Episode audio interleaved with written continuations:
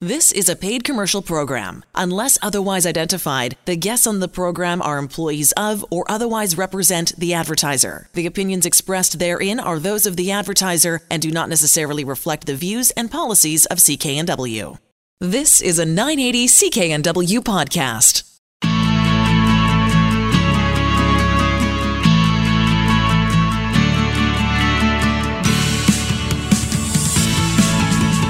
Welcome to Dollars and Cents. I'm Elaine Scollin along with Blair Mantin from Sands and Associates. Get a financial fresh start. 1 800 661 3030 to book that free consultation and to find an office near you. We've got Sophie Salcido on the line with us. She's a wealth advisor at Vancity with 20 years of experience providing financial advice. She loves what she does, and you're going to hear that as we talk about this very, very important topic children and money. Uh, I know that I make judgments all the time when I see kids with their money or I see their parents and go, How are they ever going to teach their kids how to deal with money if the parents are so bad at it? And uh, so we're going to cover a whole bunch of topics within, sort of within that realm with Sophie. Thanks so much for joining us. Thank you so much for having me. So let's start right off the top. Why do you think it's so important to teach children about money? Well, I just think it's the most important topic that I can talk about, and it's actually for me a real personal cause. So, number one reason really is that financial skills and learning about money and how to use it well. It's the foundation for your life. So it's going to set the trend for your financial skills for the rest of your life. And in fact if most of us think back many of our many if not most of our habits and attitudes about money where were they formed? They were formed likely in childhood. So it's super important Absolutely, boy, oh boy! I can just think of the my hear my mm-hmm. dad's voice in the back of my head, right? Yeah, around the kitchen table, all the exactly. discussions, right? Put that yeah. money aside. Make sure you save ten percent. All of that stuff. It's not Why what you make; it? it's what you save. I remember my dad saying that again and again. Yeah, absolutely. Yeah. Why is it so personal for you, Sophie? Well, I think I did get some good money habits. I've I've um, done a lot of good things. I did. I was always a saver.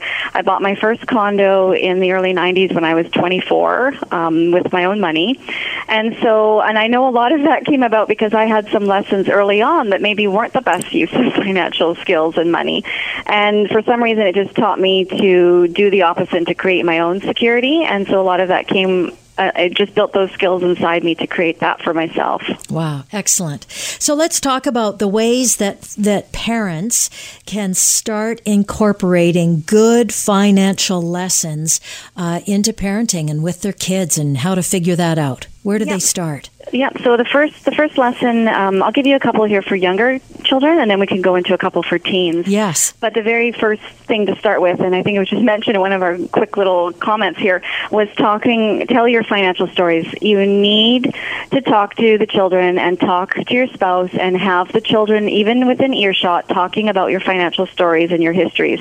So if someone's laid off from work, you must not hide that from the child. It has to be told in a manner that they can handle, but that needs needs to be discussed. These are the best lessons, so you've got to tell them what you did right or your family did right and what you did wrong, and they're going to learn that way.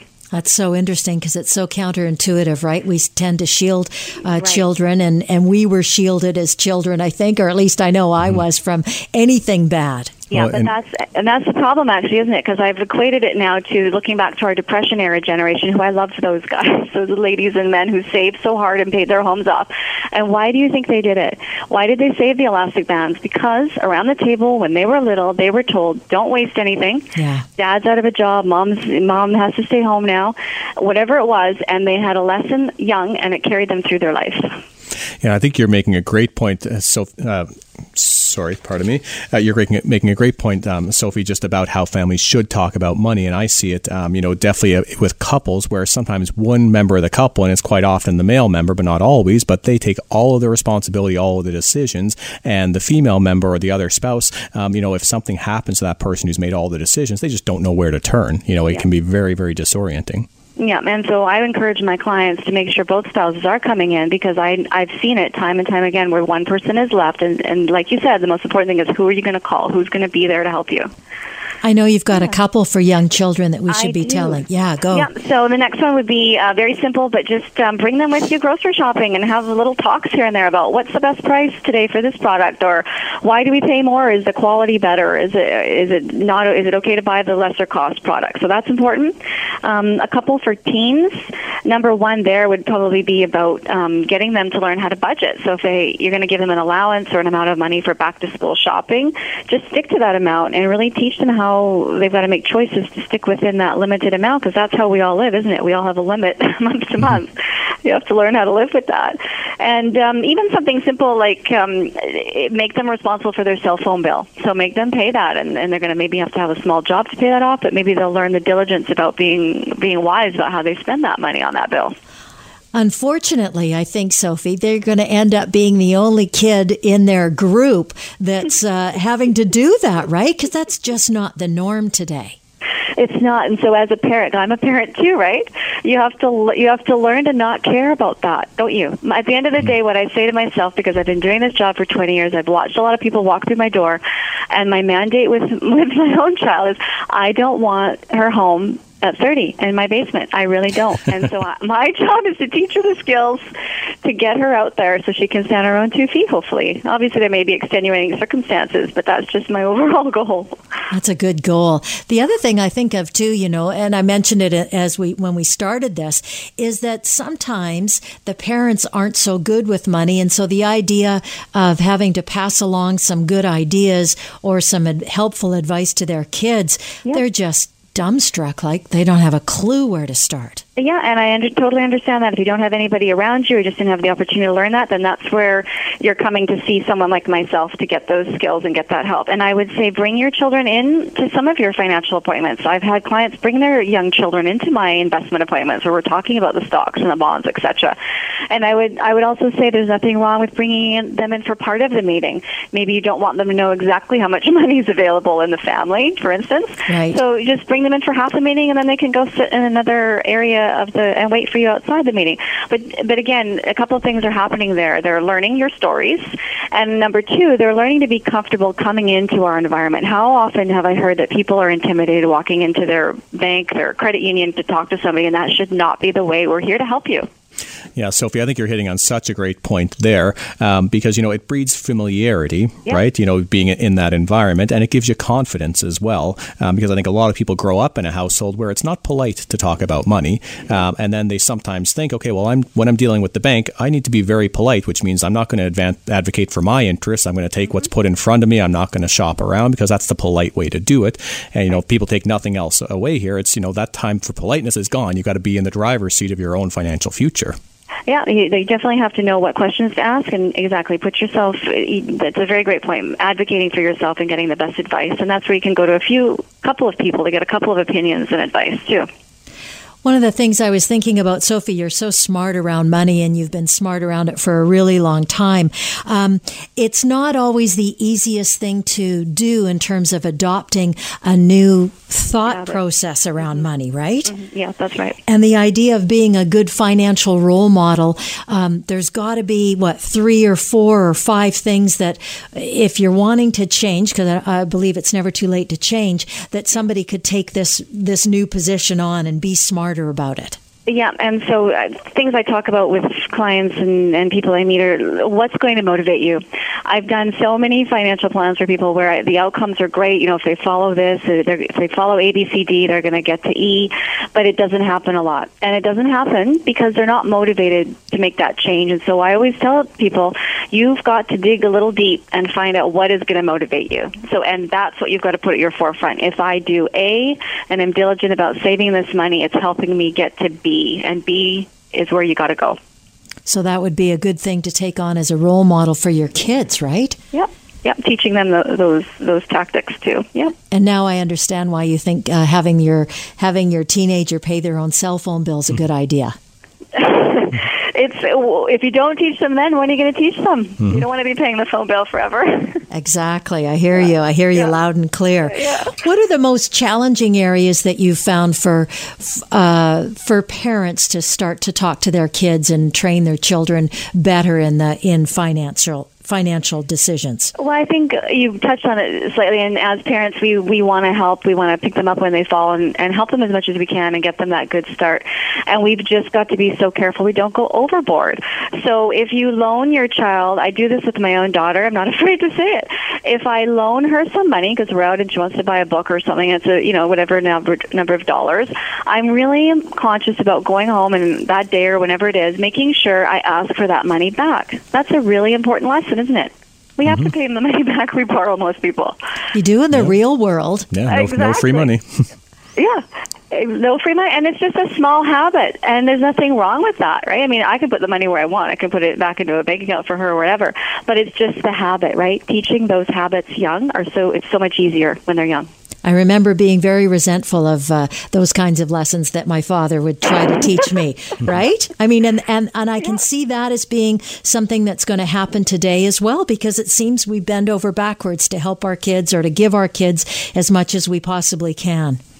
And and I think the other side then, let's say instead of that, if you're having difficulty with that, then the other step is to just help them get a job now my daughter has um, been cat sitting. So someone asked me, "Hey, could you watch our cat for us when we're away?" And I said, I took a minute to think, and I thought, well, yeah, I could, but can I just have my daughter because she can walk the block now to go up there and do it. So she's been hmm. doing it.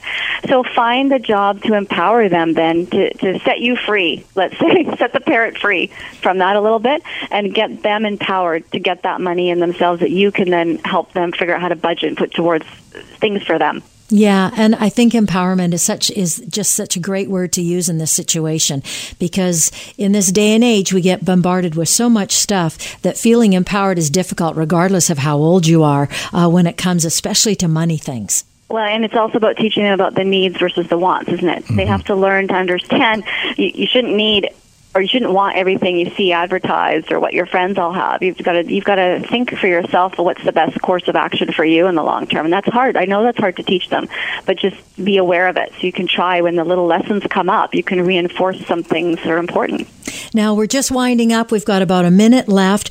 Resources that you think uh, after listening to this discussion where I could go to get more information. Yeah, I'm going to give you um, one website link.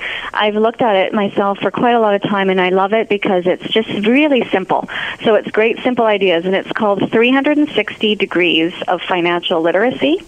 And it's just a nice tool. You're going to go in there. You're going to see um, topics for tweens and teens, uh, student debt, all sorts of things. It's a really good one. And I think student debt, thank you for just even mentioning that because that's the next step, right? Yeah exactly. for, kids today to to know that they've got to get another to get more education uh, and the cost that's connected with that is enormous. Yeah, we need a plan for that, exactly. Yeah, that's wonderful. Thank you so much, Sophie. We've been talking with Sophie Salcido, who's a wealth advisor at Vancity, over 20 years' experience providing financial advice. If you'd like more information about Sophie or to try to get a hold of her, easy to do. Vancity.com is the website, and uh, there's just so much good information out there. Thank you so much again, Sophie. Thank you. It's been my pleasure. For information on any of the services we've talked about on the show, go to sands-trustee.com or call 1-800-661-3030 for a free consultation and to find an office near you.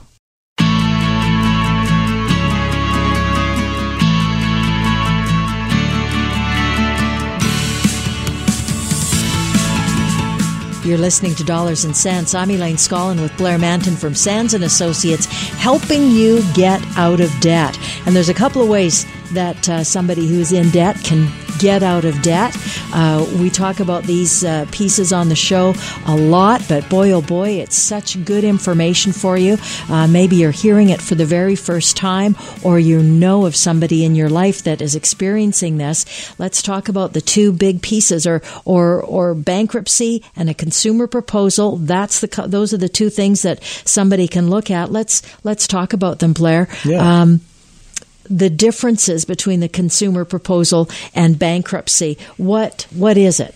Yes, there's huge differences, and you know, right off the top, of the Elaine, most people, or maybe not most now, but a lot of people still have no idea what a consumer proposal is. So, you know, my job title used to be trustee in bankruptcy, and then it changed this year to licensed insolvency trustee to really explain to everyone that trustees do so much more than bankruptcy, and the so much more is the consumer proposal. We're going to go through in a bunch of detail there, but essentially, where bankruptcy is you throwing your hands and saying, you know what, I need a fresh start. I can't afford to repay, you know, even a portion of the debt. The debt's so out of control or my income is so low, I need to get some relief. That's a bankruptcy. A consumer proposal is meant to be a compromise. It's meant to be a deal between you and the people that you owe money to, where you say to the people that you owe money to, I don't want to go into bankruptcy, but I can't afford to pay you guys back everything and definitely not everything plus interest. So let's come to some deal. So usually in a consumer proposal, you're negotiating to pay back just part of the debt, not the full amount, and that's your alternative that allows you to avoid a bankruptcy. So let's go through, Elaine. I think we have a few different criteria. We'll talk Yeah. about each of them, and I'll explain how a bankruptcy and a proposal are, are different. Sure. So first of all, let's talk about I owe a bunch of debt. Mm-hmm. If I do a consumer proposal, because you say automatically, you just mm-hmm. mentioned I'm going to be end up paying less of my debt back. Let's talk about specifics on that. What kind of reduction do we look at? Yeah, so if it's a consumer proposal, uh, you know, the guiding point in a consumer proposal is what can you realistically, legitimately be able to pay back? Okay. If you've got a house with no mortgage worth a million dollars and you got $20,000 in consumer debt, you legitimately can afford to pay back that $20,000. Yes. If you did a consumer proposal, you couldn't reduce the total amount, but yeah, you could do it with no interest to pay off that reduced balance. So still there would be some benefit. Now, do I see many of those clients? No. The Sure. vast majority of clients that I see, they've got very few assets, definitely assets that are less than the amount of the debts that they hold. And the way a proposal works is we look at if that person went into bankruptcy, would any of those assets have to get sold? Usually the answer is no. If they've got a house, there's usually a mortgage that's got almost all of their equity tied up. If there's a car, there's usually a car loan. So most of the time in a proposal, we're looking at reducing the debt by up to 80%. Which is huge. Mm-hmm. Can you imagine 80% of that gone? Yeah. And, and, and you negotiate that. You work that out for them. Yeah, you know, real numbers here. If someone owed fifty thousand dollars, potentially you could do a consumer proposal in the range of ten to fifteen thousand dollars. No interest, no additional fees on top of it, and you don't have to go into bankruptcy. Those type of numbers happen every day. So how does it? How do? How do? How is? Oh, I am speechless. crazy, right? it is. It's crazy. What about the no interest thing? That sounds unbelievable. Yeah, and that's all set by law. So, you know, everything when I do a consumer proposal, I show to the creditors a sheet that's got two columns on it. One column shows a bankruptcy. and bankruptcy, everything is governed by law and it says exactly what will happen to assets and how much has to get paid in. And at the end of the day, there's going to be either some small recovery on the debts or maybe a zero recovery. And a bankruptcy is any individual's right in Canada. Nobody can get rejected. You have the right to get a fresh start on your debts, and your creditors have to accept maybe zero recovery or maybe some small recovery. So I show them one column of very bad news, and I show them another column of better news saying, here's the consumer proposal. Here's this person who is willing to pay more than if they went into a bankruptcy for the benefits of not going bankrupt for them, preserving their credit. And, you know, some people just feel a lot better not having to go through a bankruptcy, obviously. Sure. So there's a benefit to the individual, and the benefit to the person who is owed money is they actually get something rather than nothing. Right. So more And- is better than less. More is better than less, and they're getting more of the principal than that interest, that awful interest that we all see on our on our things, which I think is boy oh boy, just such. It, it was mind blowing when I first heard that. Yeah, well, it's, it's a moving target every month that moves farther away from you. So, Yeah. you know, in a consumer proposal, we stop that. We say, you know, if you owed 50, let's get that down to something reasonable. Again, probably 10 to 15. And what's reasonable is that you don't pay any further interest. And that's exactly what's in the law. So if you're negotiating to pay back, you know, call it 12,000 on 50, something like that, the trustee gets paid out of that. There's no additional charges. There's no additional interest. Again, you're always cautious about if something sounds to be too good to be true, it might not be. This actually is. It is. So let's talk about the length of time because that's where it doesn't happen overnight Right. in either situation. Yeah, so some people have an idea. You'll walk into the bankruptcy trustee's office, you'll sign a bunch of documents, and you'll walk out without your debt. It doesn't happen in Canada. No. No. So you going in, into bankruptcy, you know, typically it takes, um, you know, a number of meetings with the trustee, probably a couple, two, three meetings to make sure we got all the details right. But the actual bankruptcy proceeding takes a minimum of nine months. So it's not six, seven years like most people think, but it's at least nine months. And quite often it's a year and nine months. It's 21 months in total. Okay. And that's only dependent on your income. If you're low income, you're nine months. If you're not low income, you're a year plus nine months. Now, did you give me the total for the consumer proposal I'm- yet? I'm The about to period? do that. Okay, good. Yeah. Now, the way a consumer proposal works is a consumer proposal essentially you could finish as quick as you're able to. Okay, so if we decided, or if we worked out with you, you're able to pay back, you know, ten or twelve thousand dollars on fifty thousand dollars of debt. The longest time you can take to pay that back would be over five years or over sixty months. So you could pay that two hundred dollars a month for sixty months, and you've dealt with your fifty thousand dollars of debt for two hundred dollars a month. You can imagine the minimum payments you would be asked for that, but the proposal would only be two hundred dollars. Okay, that's an option. Or if I wanted to pay more, yeah, or if you get a job, you know, a lot of the time, or get a you know a second job or something, a lot of the time, as soon as we're able to remove the debt stress, people are suddenly able to earn more money and, you know, do better things with their finances. So you can make extra payments at any time as soon as you pay off that balance. And it's really important. You're going to come for two counseling sessions, but as soon as you do those two things, pay off the balance and come for counseling, you're finished in the proposal. Okay, and I always want to include this. What do you end up getting? What is Sands and Associates? How much do I pay you mm-hmm. for this amazing opportunity to deal with my debt? Yeah, and, and that's the best part. So we're all independent officers of the court. So everything that you pay into the proposal, it goes into a trust account, and the trustee retains roughly 20% of what you pay in. So if you're paying back 10000 the trustee might keep 2000 of that. But the important thing to note is you don't pay that separately at all. If we figure out that you're able to pay back $10,000, your creditors essentially are going to pay the cost of the trustee. You're going to pay $10,000 into trust. Your creditors are going to get the portion after the trustee fees are paid. So there's no upfront cost to you doing a consumer proposal. There's no massive amount of payments you need to make to the trustee. Typically, if we work out the proposal is going to be two or three hundred dollars a month, which is very typical. You'll make that payment once. We'll send the proposal out for voting, and then you just continue making the payments once it's approved. Nothing separate you're ever charged. Okay.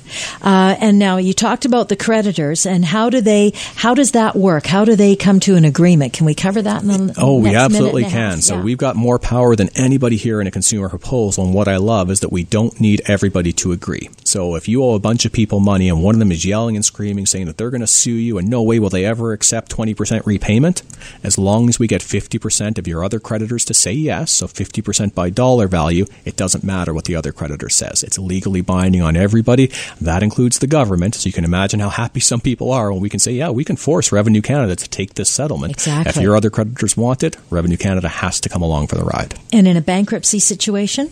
In a bankruptcy situation, there's no consent required. It's basically you file a bankruptcy, the creditors have to accept what's what's been done. And can we can we cover the how does that affect my credit rating?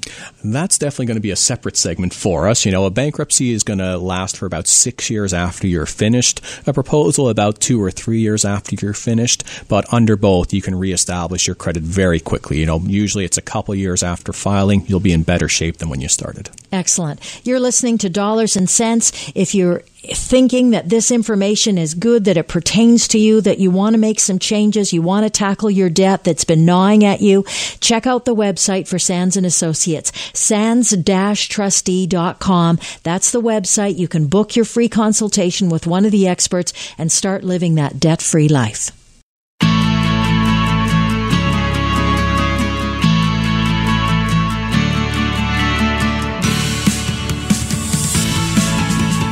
You're listening to Dollars and Cents. I'm Elaine Scollin along with Blair Mantin from Sands and Associates, helping you get out of debt. Our guest this time, Barb Wallach.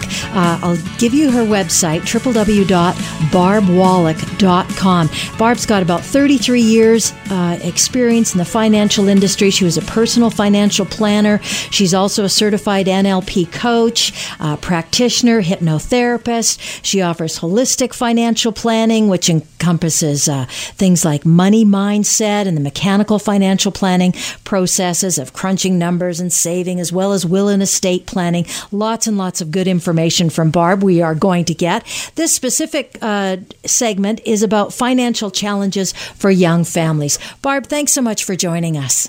Thanks for having me, Elaine Blair. So, I guess the the first thing that comes to my mind is you know, raising a family, we know that it changes on an on a uh, not a daily basis, but gosh, there's there's things that that families are concerned about today that weren't uh, they weren't they didn't used to be concerned about. Let's talk about how things how different things are today.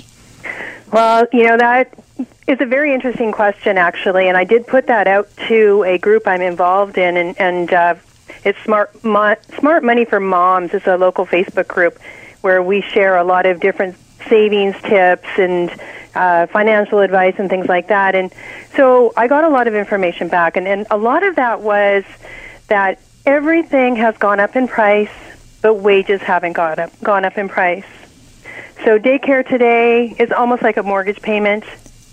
So a lot of people came back to me and said they're paying up to $4,500 a month with mortgage and daycare costs. That's crazy, right? I know I in my own family, I've got somebody who's paying um, close to $3,000 a month for daycare for, for two children. That's that's just something that uh, parents in the past never even had to think about. No, exactly, exactly. You know, so they're not after even tax dollars as well. So you got to earn a lot. You probably earn five thousand to, to pay that three thousand. So yeah, that's very significant. very, Mm-hmm. very. So you know what's causing you know what's happening there now is there's actually a lot. Some of the comments that came up where people are staying in uh, relationships and marriages that they shouldn't really be staying in only because they feel financially bound, which isn't creating uh, a good environment for the children to grow up in. No, it's very challenging, but it is. It can be cheaper to stay together than it is to think about, uh, oh, I don't know, alimony or sharing costs or housing costs for two people. I don't. I wouldn't. I can't imagine how. You know, I can't imagine how they're doing it. I can't imagine how my 16-year-old daughter is going to be able to afford to, you know, purchase a house or a condo. Or it's just mind blowing to think what's going on in the world today. There was a lady who said that she's doing a job that her mom did 25 years ago, same company, for the same wage. Wow. That's crazy. Hmm. And 25 years ago, that wage went a lot further than it does today. Exactly. Um, you know, I was just thinking, Barb, as you were speaking, you know, what's different too is a lot of things that used to be free, we pay for now.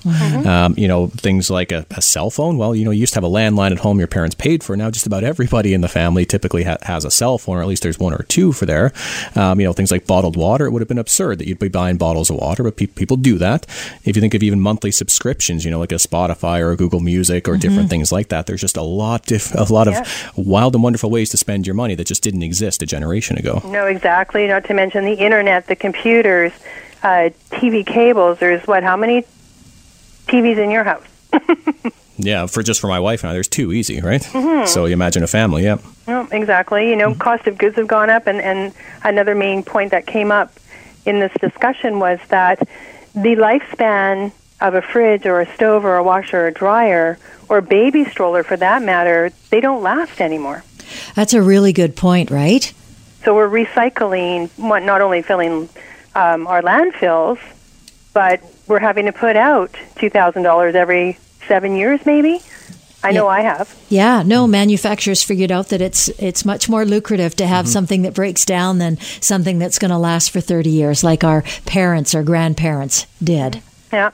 And another, I think, another key point to bring up too, and I know we're talking about, you know, what the differences are, and they're all Yeah. coming up as challenges and problems, but they're so real, and it's so overwhelming and stressful for these young families. And one of them is that, you know, parents are driving their kids from sport to sport or supervised activity nowadays, which costs not only a lot of money for the equipment, for the gas, um, but it also costs. It's, and that's because kids aren't just going out and riding around the neighborhood and creating their own fun anymore because they, you know parents don't feel safe. Yeah, lots of changes for sure. A lot of changes.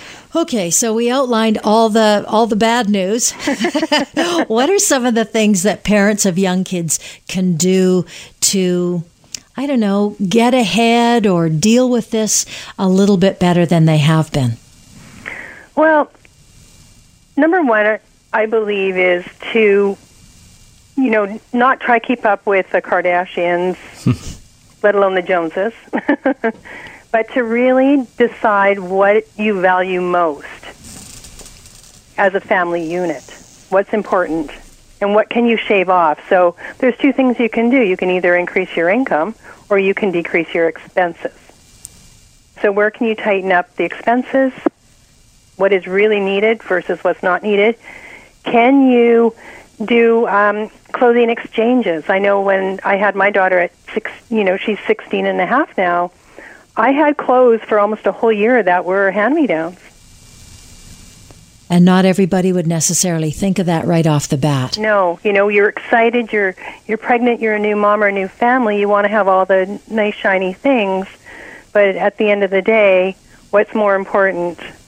You know, having money in the bank and feeling relaxed around your financial situation or being stressed out because you're you're putting money out for all the things that really is it really necessary?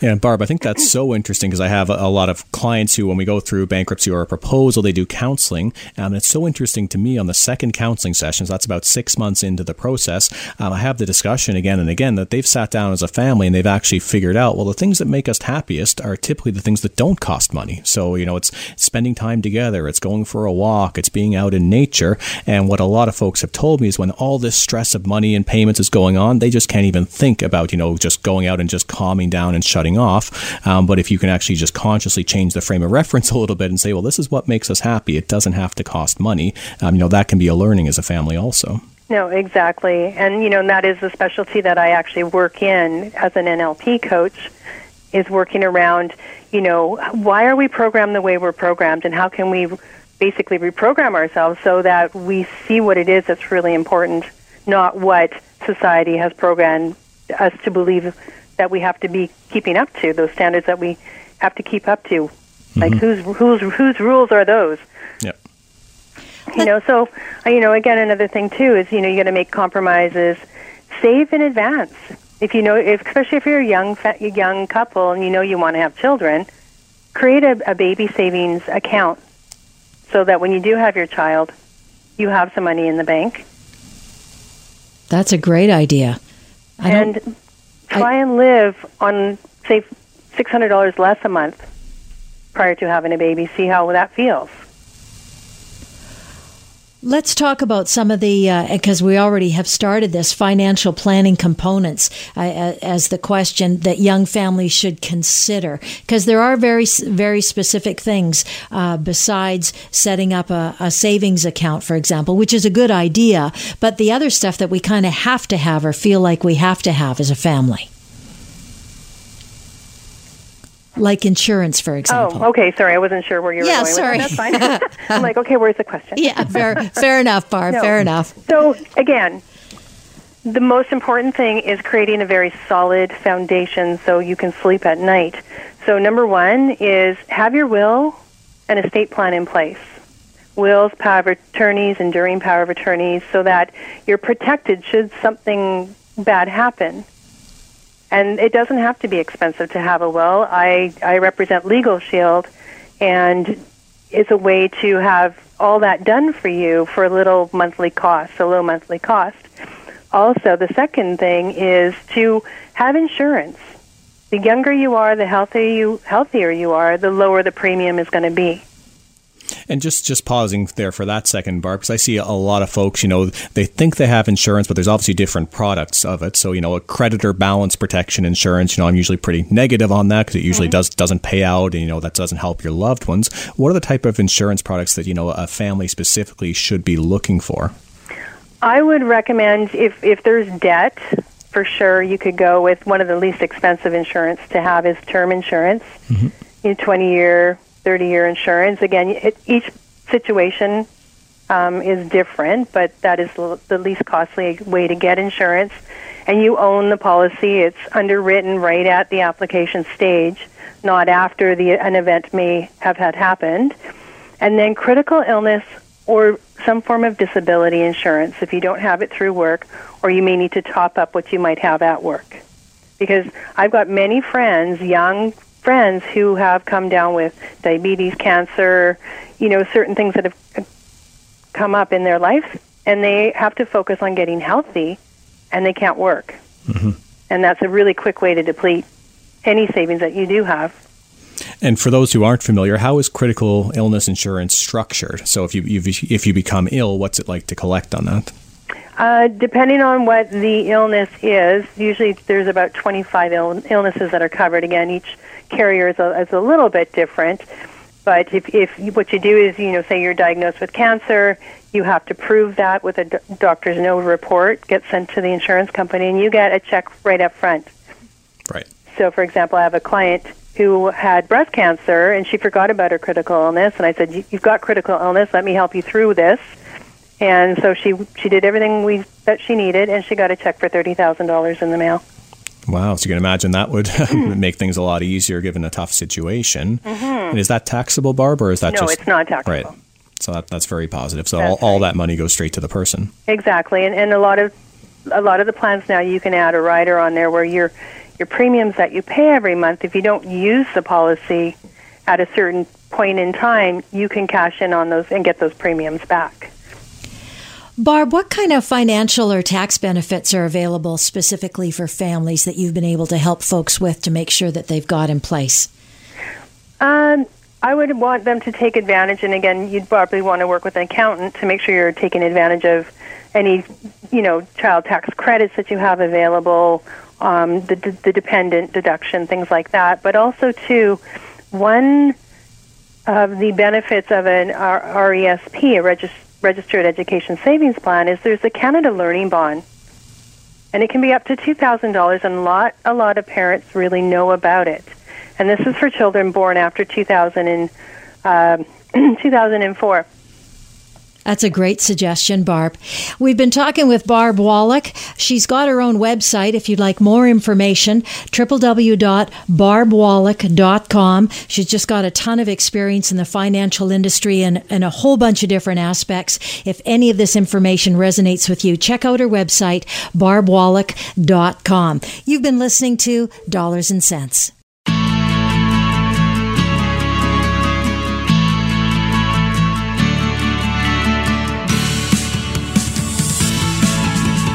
You're listening to Dollars and Cents. I'm Elaine Scollin along with Blair Mantin from Sands and Associates.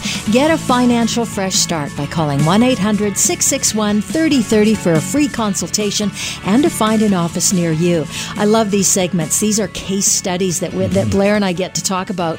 And uh, this is where I think it's so important for folks if they're listening because this is the kind of information that might really resonate with them and they go, "Oh, that's just like me or that's just like my sister mm-hmm. or whatever so let's start before uh, actually before we get into the examples mm-hmm. can we talk a little bit about what you do at sands and associates and and um, what a licensed insolvency trustee is Sure. So the best part of my job, Elaine, is, is as we're going to talk to on these case studies, I meet with people and I understand their financial situation and I help them fix it. I help them move forward if they've got too much debt, they've got no idea how they're going to pay something, how they're going to get back on track. As a licensed insolvency trustee, I've got the power of federal law behind me that I can stop all interest on debt and I can reduce it down to what people can afford, and that's called a consumer proposal. And that works. You know, probably two thirds of people that come to see us, they opt for consumer proposals and they don't go into bankruptcy. The other thing I can help with is I can help with a personal bankruptcy. So if there's the wolves at the door, people are calling you like crazy, starting to seize your wages, and you can't even afford to pay back a third of the debt, it's so bad, then a bankruptcy can give you the relief you need to restructure yourself and move forward. So when I got into this job, I, I didn't know if I'd like it so much because it sounds like, you know, you're going to hear bad news every day, but I find it so uplifting. Just about everybody I meet with, they've had a tough time, they're honest people, and we're able to help them move forward with a better path. And the cool thing about it, Sands and Associates, they give you an opportunity to have one a free consultation right off the bat, Yep. and that way you can go and see Blair and say, okay, this, this, this, and this is my situation, and I'm concerned about this, or worried about that, or what about this, and uh, you'll sit down with these folks and help them. Yeah, exactly. And even if it's a situation that we can't help with, you know, if the solution is not a bankruptcy or not a proposal, we'll still spend a lot of time. We'll give you as much information as we can. If it's just general questions about credit and debt, we're usually the best place you can come because we're unbiased. We're just officers of the court. We just know all the rules, but we don't have a horse in the game, so to speak, requiring you to pay back as much of your debt as possible or reduce it as much as possible. We just want fairness for everybody. Excellent. Okay, so let's talk about one of these uh, unfortunate uh, life, real life situations Mm-hmm. uh, when, uh, in this, and in this case, a bankruptcy actually allowed for that financial fresh start. So Yeah. Mm-hmm. not the consumer proposal, but a bankruptcy. Let's talk about it. Yeah, so this was a gentleman that came to see us in our Vancouver office. Um, and the way he described it is he was running a restaurant, which is always a dangerous thing. And I would agree with So that. So appreciated if it's good, but man, it's a tough business. Yeah, and the margins are just so tight on a restaurant. You know, like a retail retail store and you've seen so many retailers go bankrupt this year with tight margins, you have to do everything right to maybe be a couple percent positive. As soon as one thing goes wrong, you know, you can lose a lot of money very quickly. Yeah, increased rent or mm-hmm. lease or whatever. Yeah, or even just customer taste change. You know, who knows? Um, but for this gentleman, so he was married. Uh, he was 72 years old, and his debts were about 125 thousand dollars. So you know, very significant. Um, and twenty five thousand dollars of that was amounts owing for a business GST account. So he had to shut down the restaurant. Um, he was on the hook as a director of the corporation for government amounts that weren't paid, and GST was a big portion of that. Um, the thing that drove him out of business, exactly as you alluded to, Elaine, was a rent increase. So I forget the exact percentage because I have people tell me this, you know, quite often. It's happening across the city here, Absolutely. but you know, sometimes it's a doubling of rent or a thirty or fifty percent increase, and you just can't absorb that. He had been in business for a lot of years, but you know, he basically said it sounded like the landlord just wanted to do something else with the space and was making it unaffordable for us. Often that's the situation, isn't it? It's yeah. not so much they want you out, but they want to do something different with that ever valuable land. Yeah. And now when I sat down with him in the consultation, I always ask, you know, well, what have you tried so far? And, you know, just seeing, you know, what, what might work or what might not. And unfortunately, in this situation, you know, he's again honest as the day is long, a very good businessman, but he didn't quite understand that some of his assets were protected. So before he came to see me, he had cashed in, I think it was about $20,000 of his RRSP money. Mm. So he's, you know, again, already 72 years old, should be retired and there and had some good retirement savings. But as he was trying, you know, not to have to come and see a trustee, he cashed in some RRSPs, which essentially did him no good. And uh, explain explain yeah. that piece. Why isn't that a good idea? Well, because RRSPs are federally protected. So if he had to file a bankruptcy, which is what he did, he would keep those RRSPs 100% at the end of it. So if he had $100,000 going in and he took nothing out, he'd have $100,000 going out. But if prior to the bankruptcy, again, trying to do the right thing, if he cashed in those RRSPs and used the money to pay there's no way he's ever going to get that money back. It's gone. It's almost counterintuitive for the really thoughtful, caring, trying yeah. to do the right thing person, isn't it? Oh, it, it is. And you know, the challenge here is that you've got some discretion with an RRSP. When it's a company pension plan, you can't do anything. The company got it locked in there, and you can't touch it until it's time.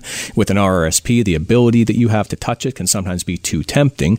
Um, but if you understand the broader context here, it's almost never a good idea to cash in your RRSPs. Got it. So, what was the uh, solution? For this guy. Yes, we looked at the situation. We saw there's $125,000 of debt, including a lot to the government. After the restaurant shut down, he was essentially just getting government pensions and minimal part-time income. You know, his his income was under $2,000 a month, so he's below the low income guideline for for a family of two there. Um, so we spent a lot of time discussing at options. Again, he didn't want to go into bankruptcy, but it was really the right option at the end of the day, um, based on his income, based on essentially a lack of assets and everything else that had went forward. Um, he was done bankruptcy after nine months, so not the six or seven years. He said to me, "You know, I spent more time dithering about the decision to come and see you guys mm. than I actually spent in bankruptcy." And I said, "Yeah, that's a common thing. Right. You know, a lot of people Absolutely. spend about two years worrying about it before yeah. they, they, come in and, and take the first step." He was in bankruptcy for nine months. He paid two hundred dollars dollars a month for those nine months, which is the minimum amount set by government. Uh, we helped him deal with all the government debt, all the other unsecured debts, and we helped him move forward. Excellent. Mm-hmm. How about uh, another example of a, a real life situation, uh, this time involving a family? Because, uh, you know, it's not just individuals or single people who get into pickles like this, uh, yeah. especially in this day and age. It's like whole families get affected. Yeah, exactly, Elaine. And this, this is a great example because this is someone who is a recent immigrant to Canada, and they came to Canada because they had a great job. Their employer moved them here. Um, but unfortunately, after a few years of arriving, that job disappeared. Um, and the, the father of the family, he had a period of a number of months of unemployment uh, where the family expenses were still continuing to tick up, and he used credit to fill the gap. You know, as, as you would. If you don't have money in the bank for groceries, well, you're going to put the groceries on the credit card and well, try to deal month. with it, it's right? just for this month, exactly. and then next month things will be different, right? Yeah, exactly.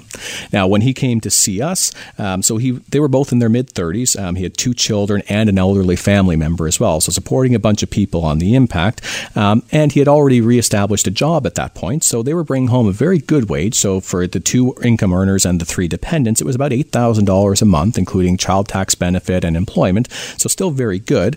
Um, but they had about $86,000 of unsecured consumer debt. So even at that income level, he was struggling to make minimum payments, and he knew it was going to be, you know, 50 years plus if he just makes the minimum payments to actually get out of that debt.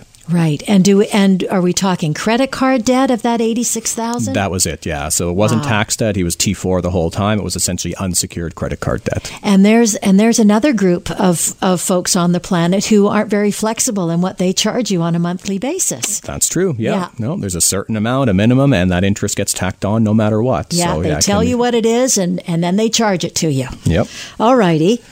So his solution, so he had $86,000 of debt, ridiculous amounts of minimum payments. Uh, we were able to split the debt between him and his spouse, and we helped each of them with consumer proposals.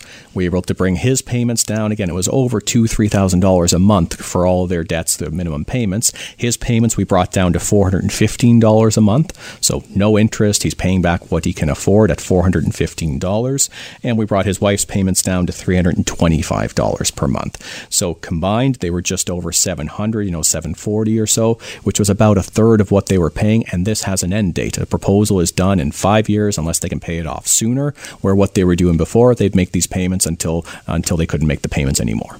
So that's a, again, this uh, these are two very real uh, life case studies that Blair and his team at Ma- uh, Sands and Associates have looked after and and helped and got these folks uh, into a better place than they were before they walked in the door. If you you'd like more information, check out the website, sands-trustee.com. It's a terrific website. There's so much information, lots of frequently asked questions uh, that may cover some of your questions. Or the phone number, it's a 1 800 number, 661 3030 for that free consultation and to find an office near you.